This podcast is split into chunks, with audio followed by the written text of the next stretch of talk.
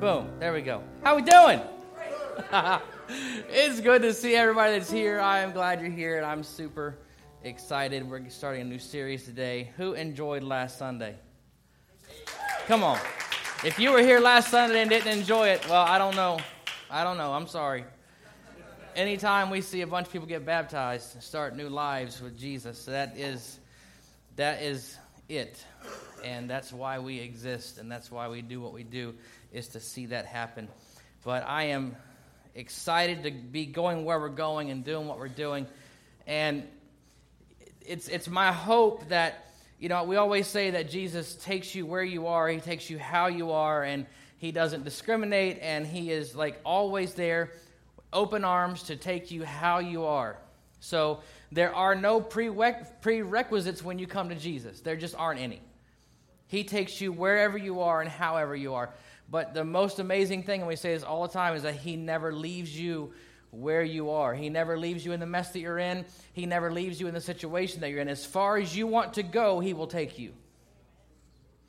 What does Scripture say in Jeremiah? I know the plans that I have for you, the thoughts that I think toward you, to give you an expected end. That means He has a plan for your life, not just us in general, but He has a plan for your life and for my life, and He will take us as far as we want to go. And that to me is exciting. Amen. Have you ever been given anything and said, someone said, it's yours and it's unlimited? Who likes going to an unlimited buffet? when we go on vacation, there's this place we go to called Jimmy's Seafood. And it's, it's, on, it's on the Outer Banks, and it's, it's, it's not like McDonald's price, but it's not crazy price either. And we always let the kids pick which night we go because one night they'll, they'll give you lobster tails with this buffet, and, and then another night they'll have literally eight different kinds of crab legs. And it's all you can eat. And it's like Alaskan leg, uh, Alaskan crab, and, and blue crab, and Dungeness crab, and shark, and ahi, and all, all kinds of shrimp, and all kinds of crazy stuff. And you can eat until you don't want to eat anymore. Y'all know already. You know already how that is and, and how you feel while you're doing it, but then you know how you feel when you leave. You feel a little bit bad about yourself because you did a little bit too much. Well, see, that same feeling of excitement, there'll be people standing out there waiting for an hour to an hour and a half just to, just to eat for one unlimited meal and it's a very special meal. It's, it's, it's, it's like it's nothing special. The floor is nasty, and it's just kind of a gross place. But the food is really good. I have found in life that some of the worst looking places make the best kind of food. And when you go to the real nice, real expensive place that has the best chairs and the best tables, and they bring out a steak and it's this big. I'm like, where's the rest of it? That's not going to cut it.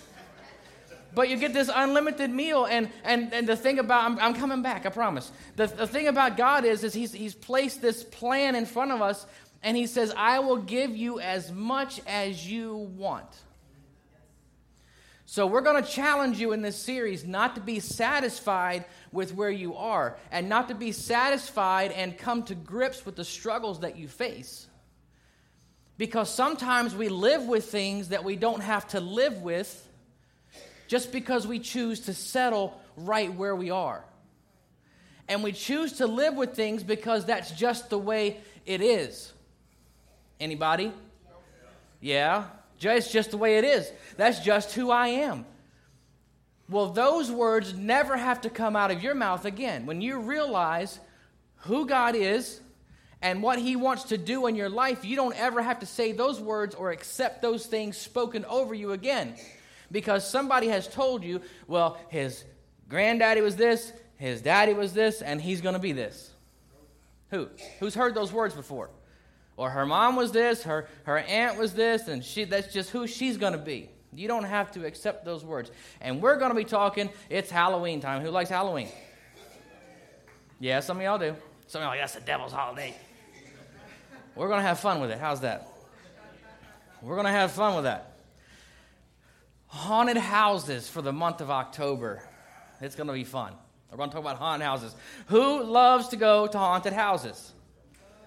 If you like haunted, stand up, stand up. I want, I want to do something real quick. Stand up. If you like haunted houses, stand up. If you like people to scare you out of your mind, come after you with knives and saws and creepy faces. All right, y'all can be seated. I just want to see who I'm dealing with here. Just had to get a perspective of who is what in this room. Notice I said what. I used to like to go to haunted houses when I was younger. But see, now I think if I go to a haunted house and it's, if it's good enough, I, I may die in there and like just have a heart attack on the floor and, and they think somebody thinks it's part of the show and they don't try to revive me.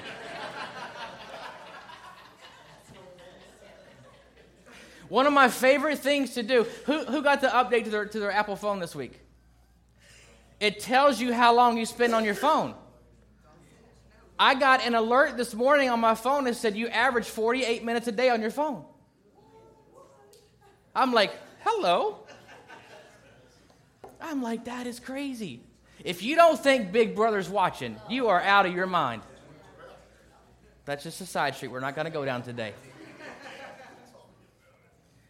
But I got this update, and I just, you have to do the updates or your phone eventually stops working.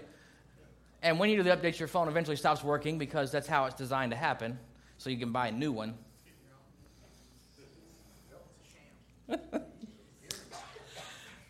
so I got this update, and it said, you've, you've used your phone average 48 minutes a day. I'm like, that's not too shabby. I don't, I don't feel too guilty about that. Now, if it said like two, three, four hours, I'd be like, Jesus, take the wheel because that's that's not good. But I used to like this haunted house scene, and and you go and, and people reach through bars at you, and they come at you with plastic knives, and they have blood all over them, and some of them have the chainsaws and and the hockey mask and the the scissor hands. Y'all know who I'm talking about, right? Freddy. Yeah, Jason, freddy all of them. So who gets really freaked out, but you still go? Okay. who hates a haunted house? See, there are both sides of the coin. Some of y'all love being scared out of your minds, and some of y'all don't want any part of it. So, would anybody, I want you to be honest, would anyone want to live in a haunted house? I got two people, man. Y'all are crazy. Four y'all. You want to, the average person does not want to live in a haunted house. Imagine being scared all the time. That fun would wear off. Who likes to watch scare videos on the internet? I watched a, a, video last night that popped up on Facebook that was three minutes of nothing but dads scaring toddlers. that was some funny stuff. Like some kids just like we come around the corner and just fall on the floor. I'm to the stage now where I don't want to be scared, but I don't mind watching someone else be scared. Is that okay? It makes me laugh. It's fun. So even though that's the case, we most of us would not want to live in a haunted house. You just wouldn't imagine you're scared all the time. You're not knowing what's coming around the corner. You're freaked out about opening a door because you never know what's going to happen. Eerie music, squeaky floors, all those things. And, and that's funny to think about. But if we get serious for a minute, some of us, some people, live in haunted houses. Not with all that stuff we just talked about, but with different stuff that we're going to talk about. This series, and, and, y'all just got serious and quiet, that's cool. This series is all about identifying things that are haunting our homes and getting rid of them and living the free, abundant life that Jesus intends for all of us to have. That's what this is about. John 10 10 says, The thief comes only to steal, the thief is Satan. The thief comes only to steal and kill and destroy. I have come that they may have life and have it to the full. The King James says abundant life right there. So if I live in a house that I am uneasy in all the time, if I live in a house that I'm scared in all the time, or that is, is contentious, or those things, that doesn't describe to me the abundant life that Jesus intends for me to have. Does that make sense? Okay, we, we, we can't have that kind of life if we're living in a haunted house. So, why the emphasis on our home? Yes, we're talking about our physical home, where you sleep, where you eat, where you eat, where you nurture your family, all those things. We're talking about your house. Why? Because your home reflects your state of being. Now, there are some people that are a hot mess that their house is totally neat, freak, clean. But typically, the person that has a neat, freak, clean house is a squared away person. And the person that has a house that looks like Twister just sat down in it, typically not an organized, squared away person. So our house typically reflects who we are. So we've heard statements um, like, there's no place like home, Dorothy. And home is where the heart is. And home, sweet home. And Mother Teresa said, love begins at home. So we're, we're placing emphasis here because this our house is important. It reflects who we are. It's where our marriage is shaped. It's where our, our family is grown, and it, it's a big deal. And it should be important. The atmosphere of our home should be important to us. I will be the first to tell you and admit that I am a home body. Who likes being at home? Man, you're giving my family and my home, and I, I really don't need anything else. I don't. I'm, I'm good. I love, I love y'all. I love hanging out with people. But really, if I have my family in my house, I'm good. And we, I, I want to get to a place, I believe we should get to a place where we all feel that way. The deal is when you have a house that's haunted by stuff, when you have a house that's being held hostage by stuff, sometimes you don't want to be there. Sometimes you want to get out. Sometimes home is the last place that you want to be because there's stuff going on in your home. It's not settled, it's not peaceful, it's not wholesome. It doesn't feed who you are or who you're trying to be as a person, and you don't want to spend much time there. So, this month, we're going to identify some things that could have us in a place where our home isn't what I just described. And we can get down that road to getting there. In Isaiah, scripture says 32:18, "My people will live in peaceful dwelling places, in secure homes, in undisturbed places of rest." I like how that describes our homes. I like what scripture says about what our home should be like. So let me ask this question. I want everybody to pause. How are you living? How are you living? Is your house haunted? Do you live in a haunted house? I'm not talking about ghosts. I'm not talking about goblins or Freddy Krueger or Jason or Michael Myers or the clown from it or the Babadook. Some of you are like, who's that? But you younger ones, you know who it is. And the only reason I know who, who it is because I have younger kids. I hear it's freaky. I don't know. I'm talking about anger. I'm talking about monsters and goblins and ghouls and chainsaws and, and scissor hands. I'm talking about anger. I'm talking about stress. Anybody stressed out? Stress in your home? Relationship issues? Anxiety? Anybody? You don't have to raise your hands. If you want to, you can.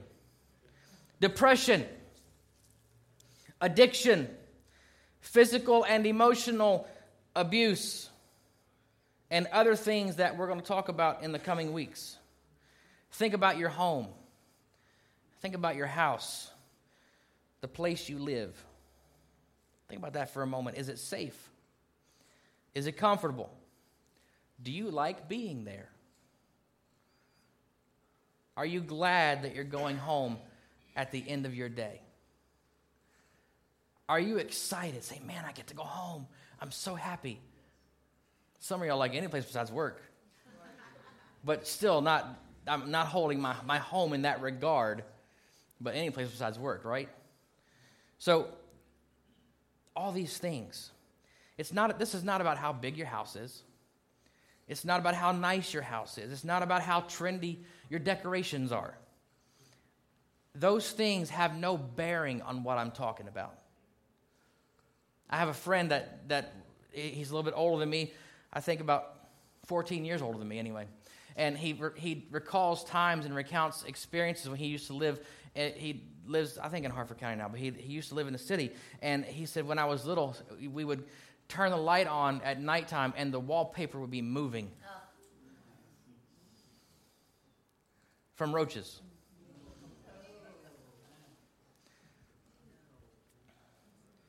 That's not a, you don't, that's a physical environment that you may not want to be in. But let me tell you something that there are places in this world. You realize no matter how badly you have things right now, that you are in the top 3% of the world as far as what you have and the place you live. So you may think you have it really bad, but you're in the top 3% of the world as far as your living conditions. And there can be living conditions where they just they're sad and they make you not happy. But by and large, everyone that's going to hear this, your living conditions should not dictate what I'm talking about today. Because you can, you can have a, a, bare board floor and no wallpaper on the walls, but you can have an environment that is safe and that's healthy and that's nurturing and that's growing you and your family that can be done. So, this is not about how big or how nice your house is. This is about the atmosphere that you live in. Is it healthy? Does it help make you better? Is it contributing to your growth? And most importantly of all, is it godly? Is the atmosphere in your home godly? Is God talked about ever? Is the only time that you ever talk about God or hear about God is when you come to church on Sunday morning? That's not going to foster growth in your relationship with God and, and your family's relationship with God. That's the only time that God or church is ever discussed. What does Scripture say about that? When you lie down, when you rise up, when you walk around, that's when you should be teaching your family about God. Is, your is the atmosphere in your home contentious? Is it intimidating? Is it frustrating? How are you living? Your home and your home life are very important, they matter. So, the first question is How are you living? What's the atmosphere like in your home? The second question is this Is your house clean? Some are like, shrinking down your seat. No. Who's had company coming over and it became a mad rush to put everything into the closet or the, the junk room? All right. Let's take our, our fake church face off for a minute. Honestly, who's ever had the mad rush to throw stuff in the closet, under the bed, in the junk room? We all have one of those places.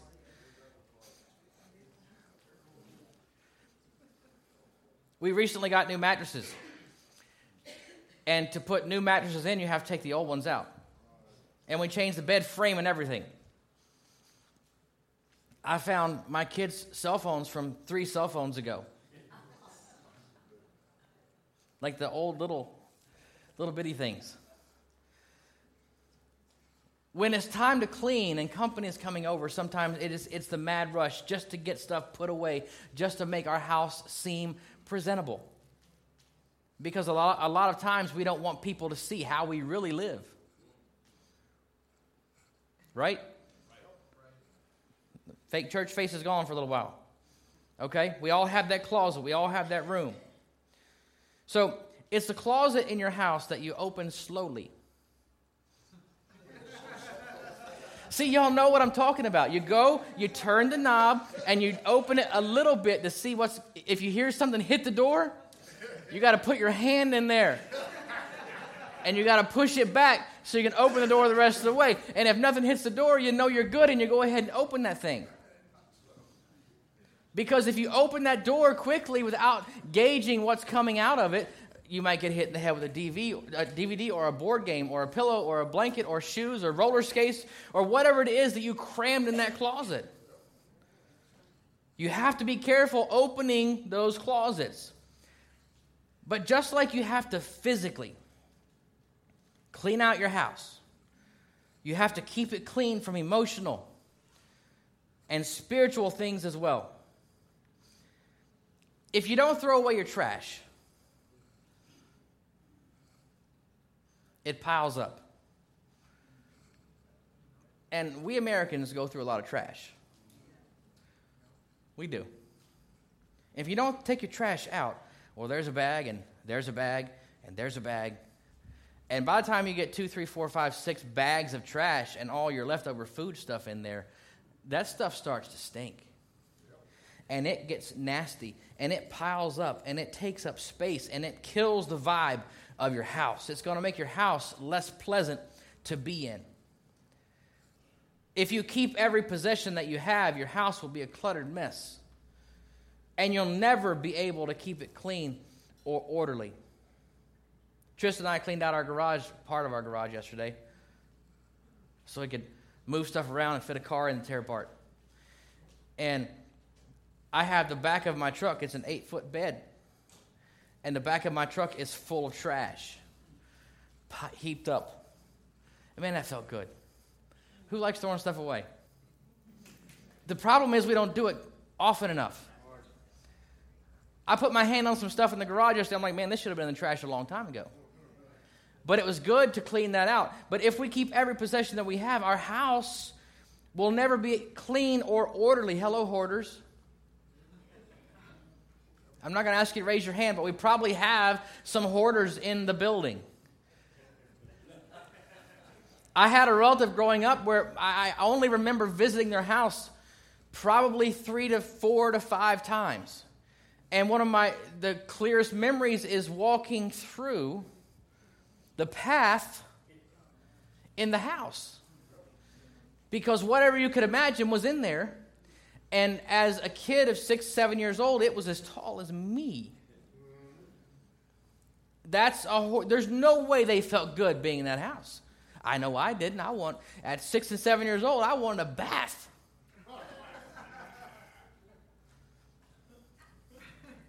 I'm like, take me home, get me a shower. This is nasty.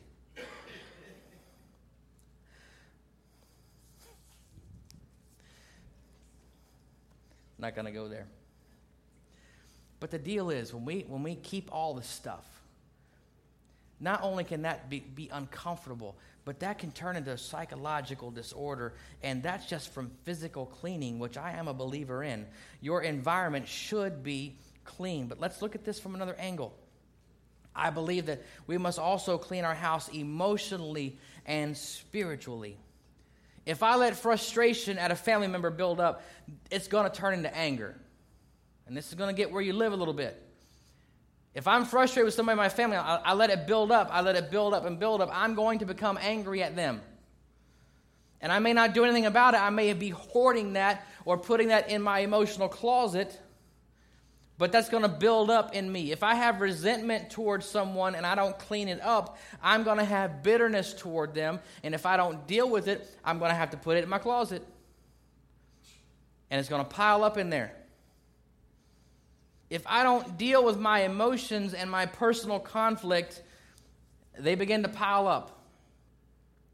As they pile up, I have to temporarily put them in compartments in my mind like closets in my physical house, and before I know it, somebody has left a door open. They've left the toilet seat up. They didn't close a cabinet. They didn't turn off a light. And unbeknownst to them, they just opened my emotional junk closet, and they didn't know to open it slowly. And all that stuff, that anger, that bitterness, that resentment, hatred, frustration, all those emotions that I have put in my emotional closet, when they do that thing, whatever it is, it could be something really small and insignificant, but when they do that thing, they open that closet and all that junk falls out on their head. And all that frustration and bitterness and anger and resentment and unease and, and, and anxiety and stress, all the things that I am feeling, I am taking out on someone that I love. If you stop and think about it, the people that we treat the worst are the ones that love us the most. Why? Because they're there. and they see it all and they're the ones that catch everything that we feel and that we go through. And if I'm not dealing with my junk, if I'm not dealing with what I'm feeling towards somebody or in a moment, if I'm not processing that stuff, I they're going to open that closet one time by accident and all of my frustration is going to come down on their head. And you know what I'm talking about because most of us in here have experienced those things and that scenario. The more I harbor and the more I hide, the harder it is to deal with. If you've got a corner of a room and, and there's stuff there and it's time to clean the house and you go to that corner and it's like four, five, six things and you put them all away, you feel good about yourself. The room is clean. But if you leave those, if it's time to clean the, clean the house and you're like, I'm just not feeling it today. And we leave those four, five, six things. And over the next few days, there's four, five, six more things. It's time to clean the house. I'm just not feeling it. And four, five, six become 18 and 20 and 30 and 40. And before you know it, the room is full of stuff. And then we're to the point where I don't know what to do with it all. I don't know how to process it. I don't know what to get rid of. I don't know what to keep. And the junk room just is there. The closet is cram packed full of stuff. And it's the same way with our emotions. I can become an emotional hoarder if I don't deal with the stuff that I need to deal with. Now we can see the importance of not just cleaning our physical homes and sweeping our floors and mopping our floors and cleaning our toilets, but cleaning our mind and cleaning our spirit and making sure that I am passing on to my family a secure, safe, nurturing, loving environment. I've said this before parents, if you're not hugging your kids and telling them that you love them, you're doing them a disservice. And if you're not touchy feely, get out of your comfort zone. I read a st- I've got to research this, but I'm going to share this. I read a statistic that freaked me out. That 96% of male children are seeking daddy's approval, but only 8% will ever hear their dad say, I'm proud of you.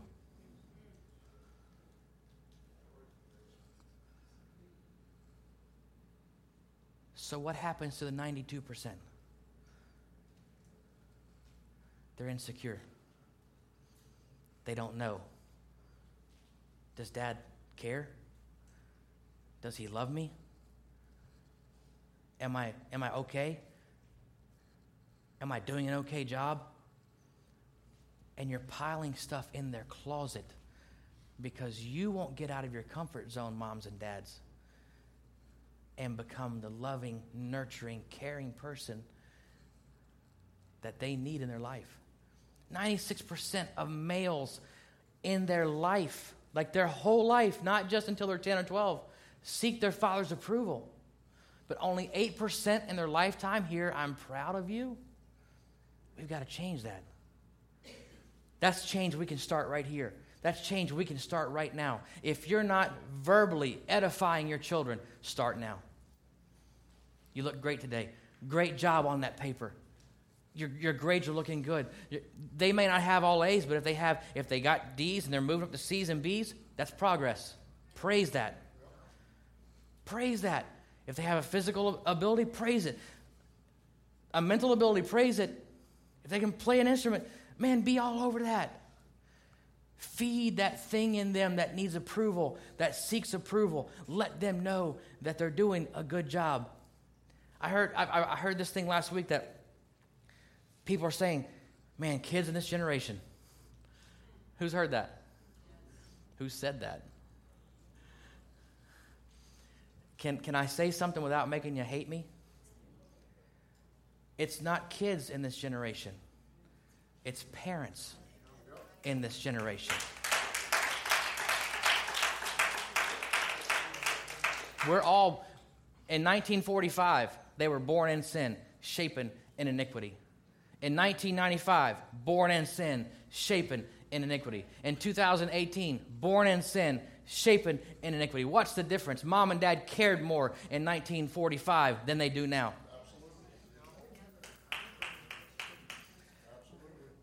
Mom and dad were more invested in 1945 than they are in 2018. It's not just about having your kid as busy as you can have them. It's not just about how many activities you can fit into a week. It's how much are you pouring into them? How much are you loving on them? How secure do they feel in who they are and, and, and God's plan for their life? Is your house clean? Or is stuff piling up that separates you from your children? What's in your, what's in your home today that needs to go? Is it a physical thing? Is it a spiritual thing?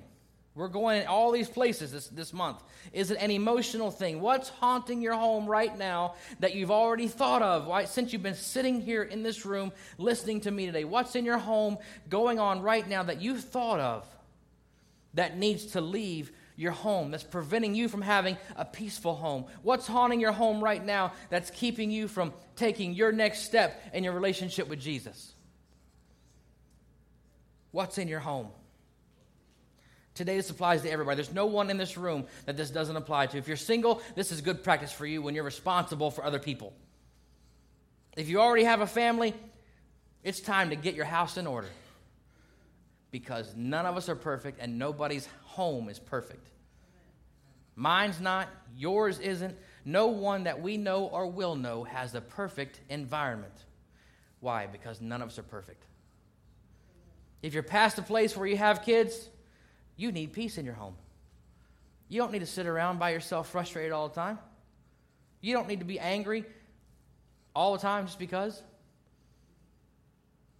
Anger is what's killing people. Hate is what's killing people. Did you guys hear that the Beltway was shut down last week because there were two drivers that were mad at each other and they were just driving like crazy nuts? And a woman tried to pass them just to get away.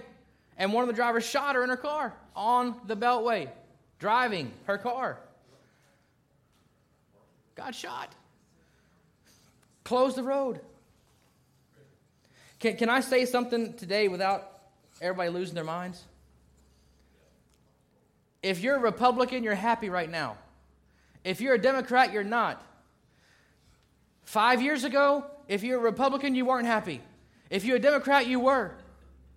In two years, Republicans may still be happy, Democrats may still be mad. Republicans could be mad, Democrats could be happy. I have no idea what's going on. I have no idea what's going to happen. But don't lose your mind over things. Don't lose your mind. Don't, don't hate people because they think differently than you. The church, we should be salt and light to the world. So when we see hate being rampant, we should love that much more. When we see people not being considerate, we should be considerate that much more. When we see people not being tolerant, we should be tolerant that much more. Why? Because that's what the body of Christ should do. So we have people all over the, I'm sure if we sat down and talked politics, which we are not going to do.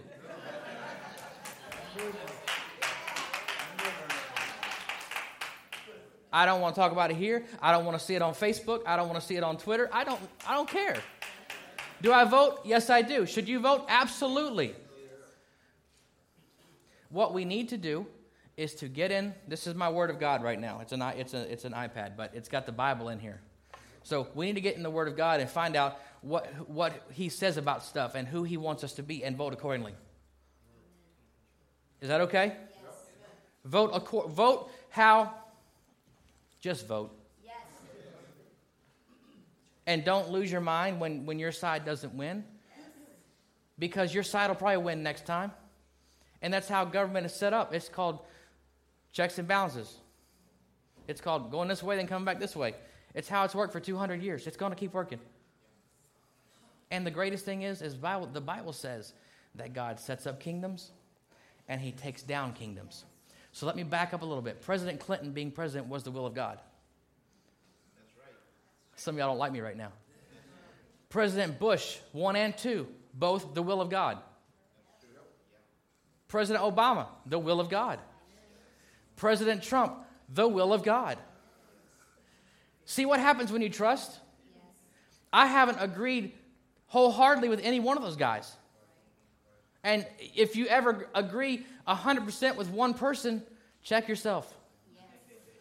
Because you're different than them and you shouldn't agree 100% with anybody. But the bottom line is that I believe that God orders our steps as individuals and as a nation because Scripture says so. And if we could look at things through that lens, we wouldn't lose our minds. We wouldn't lose sleep over who's president. We wouldn't lose sleep over who our Senate, our senators are, or our Congress people. We would vote our conscience and trust God to work it all out. That's good stuff.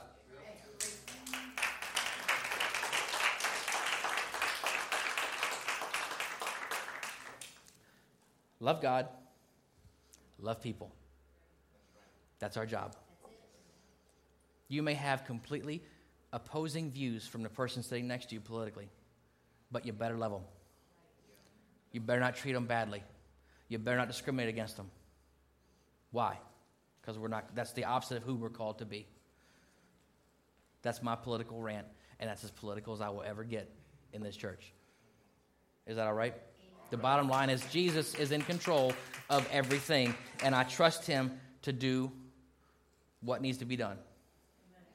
If I encourage in this in this vein, and I'm going to hurry, I encourage you to find out what, what happens at the end of the book. Read the book of Revelation. Do a Bible study. Somebody should start a small group on the book of Revelation. I believe that.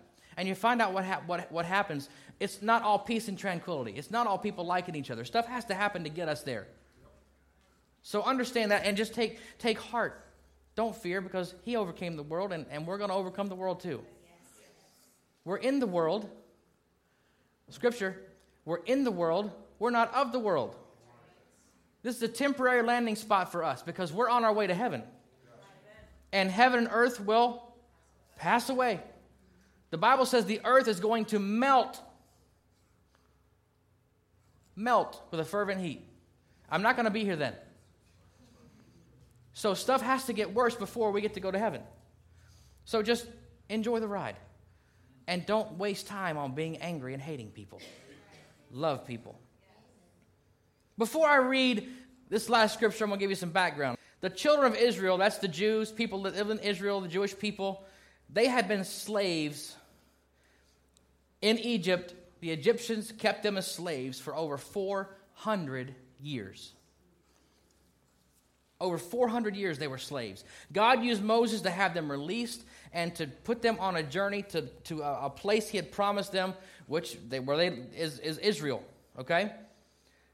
And they were on the journey, and when, when they got there to the edge of, the, of their promised land, they sent spies out to, to, to look and see what was going on. They sent 12 people out there, and 10, 10 of the guys came back and said, We can't do this. They're giants. They're bigger than us. They're mean. They're bad. They're strong. We can't do this. But two guys, Joshua and Caleb, said, We are well able to take this land because they, they remembered what God had done for them already. They remembered every miracle that God had given them to get them where they were to that point. And they said, We can do this. But the people sided with the, the 10 negative people. And the punishment from God for that was that He put them in the desert. And if you look, ever look at a map of where they traveled, they are literally going in circles for 40 years. They wandered in the desert, literally going in circles for 40 years.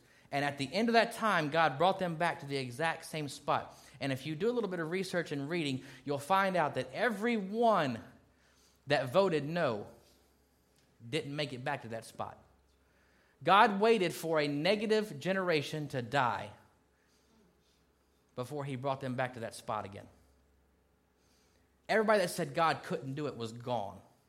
They were in the ground. But who was there? Joshua and Caleb. So they went into the promised land and, and they had great, they had, they had a, God just blessed them. He anointed them. And they won war after war. And toward the end of his life, Joshua called the people together again. He had, at that point, he had seen 31 cities fall. Since they entered the promised land, he had seen 31 cities fall. And he called God's people together again before his death to reaffirm their commitment to God. And Joshua 24 15, it says, And if it seem evil to you to serve the Lord, choose you this day whom you will serve, whether the gods which your fathers served that were on the other side of the flood before Noah, or the gods of the Amorites in whose land you dwell. And here's the, here's the, the kicker right here.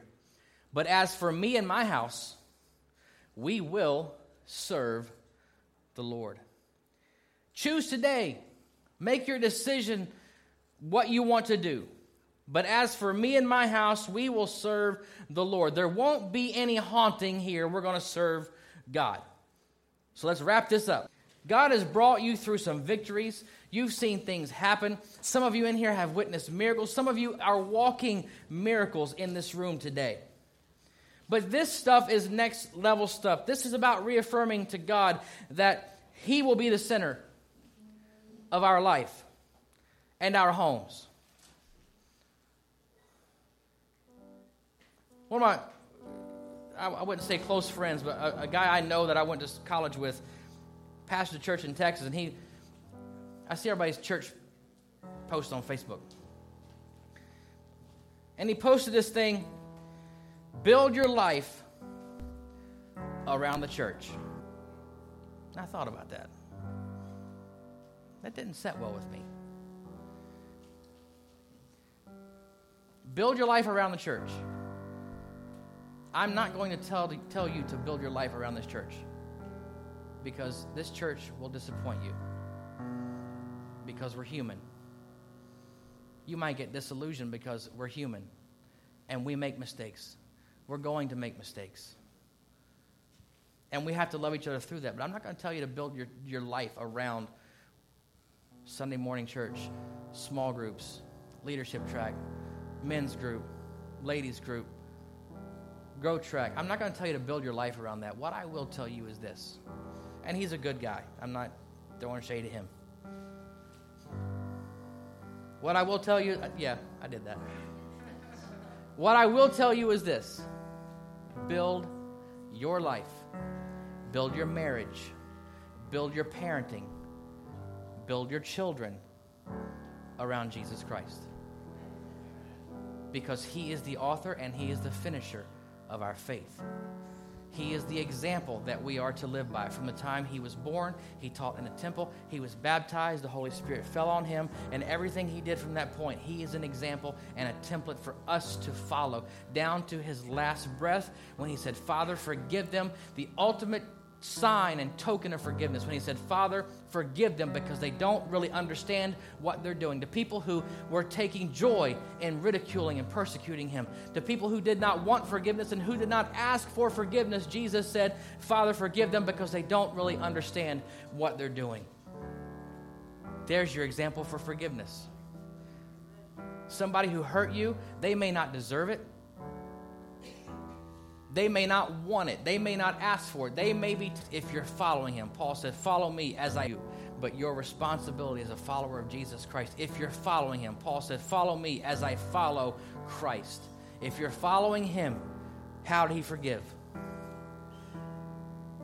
Father, forgive them. They don't understand what they're doing. They don't understand how they're hurting me. They don't understand the, the pain they're causing. Just forgive them. Whew.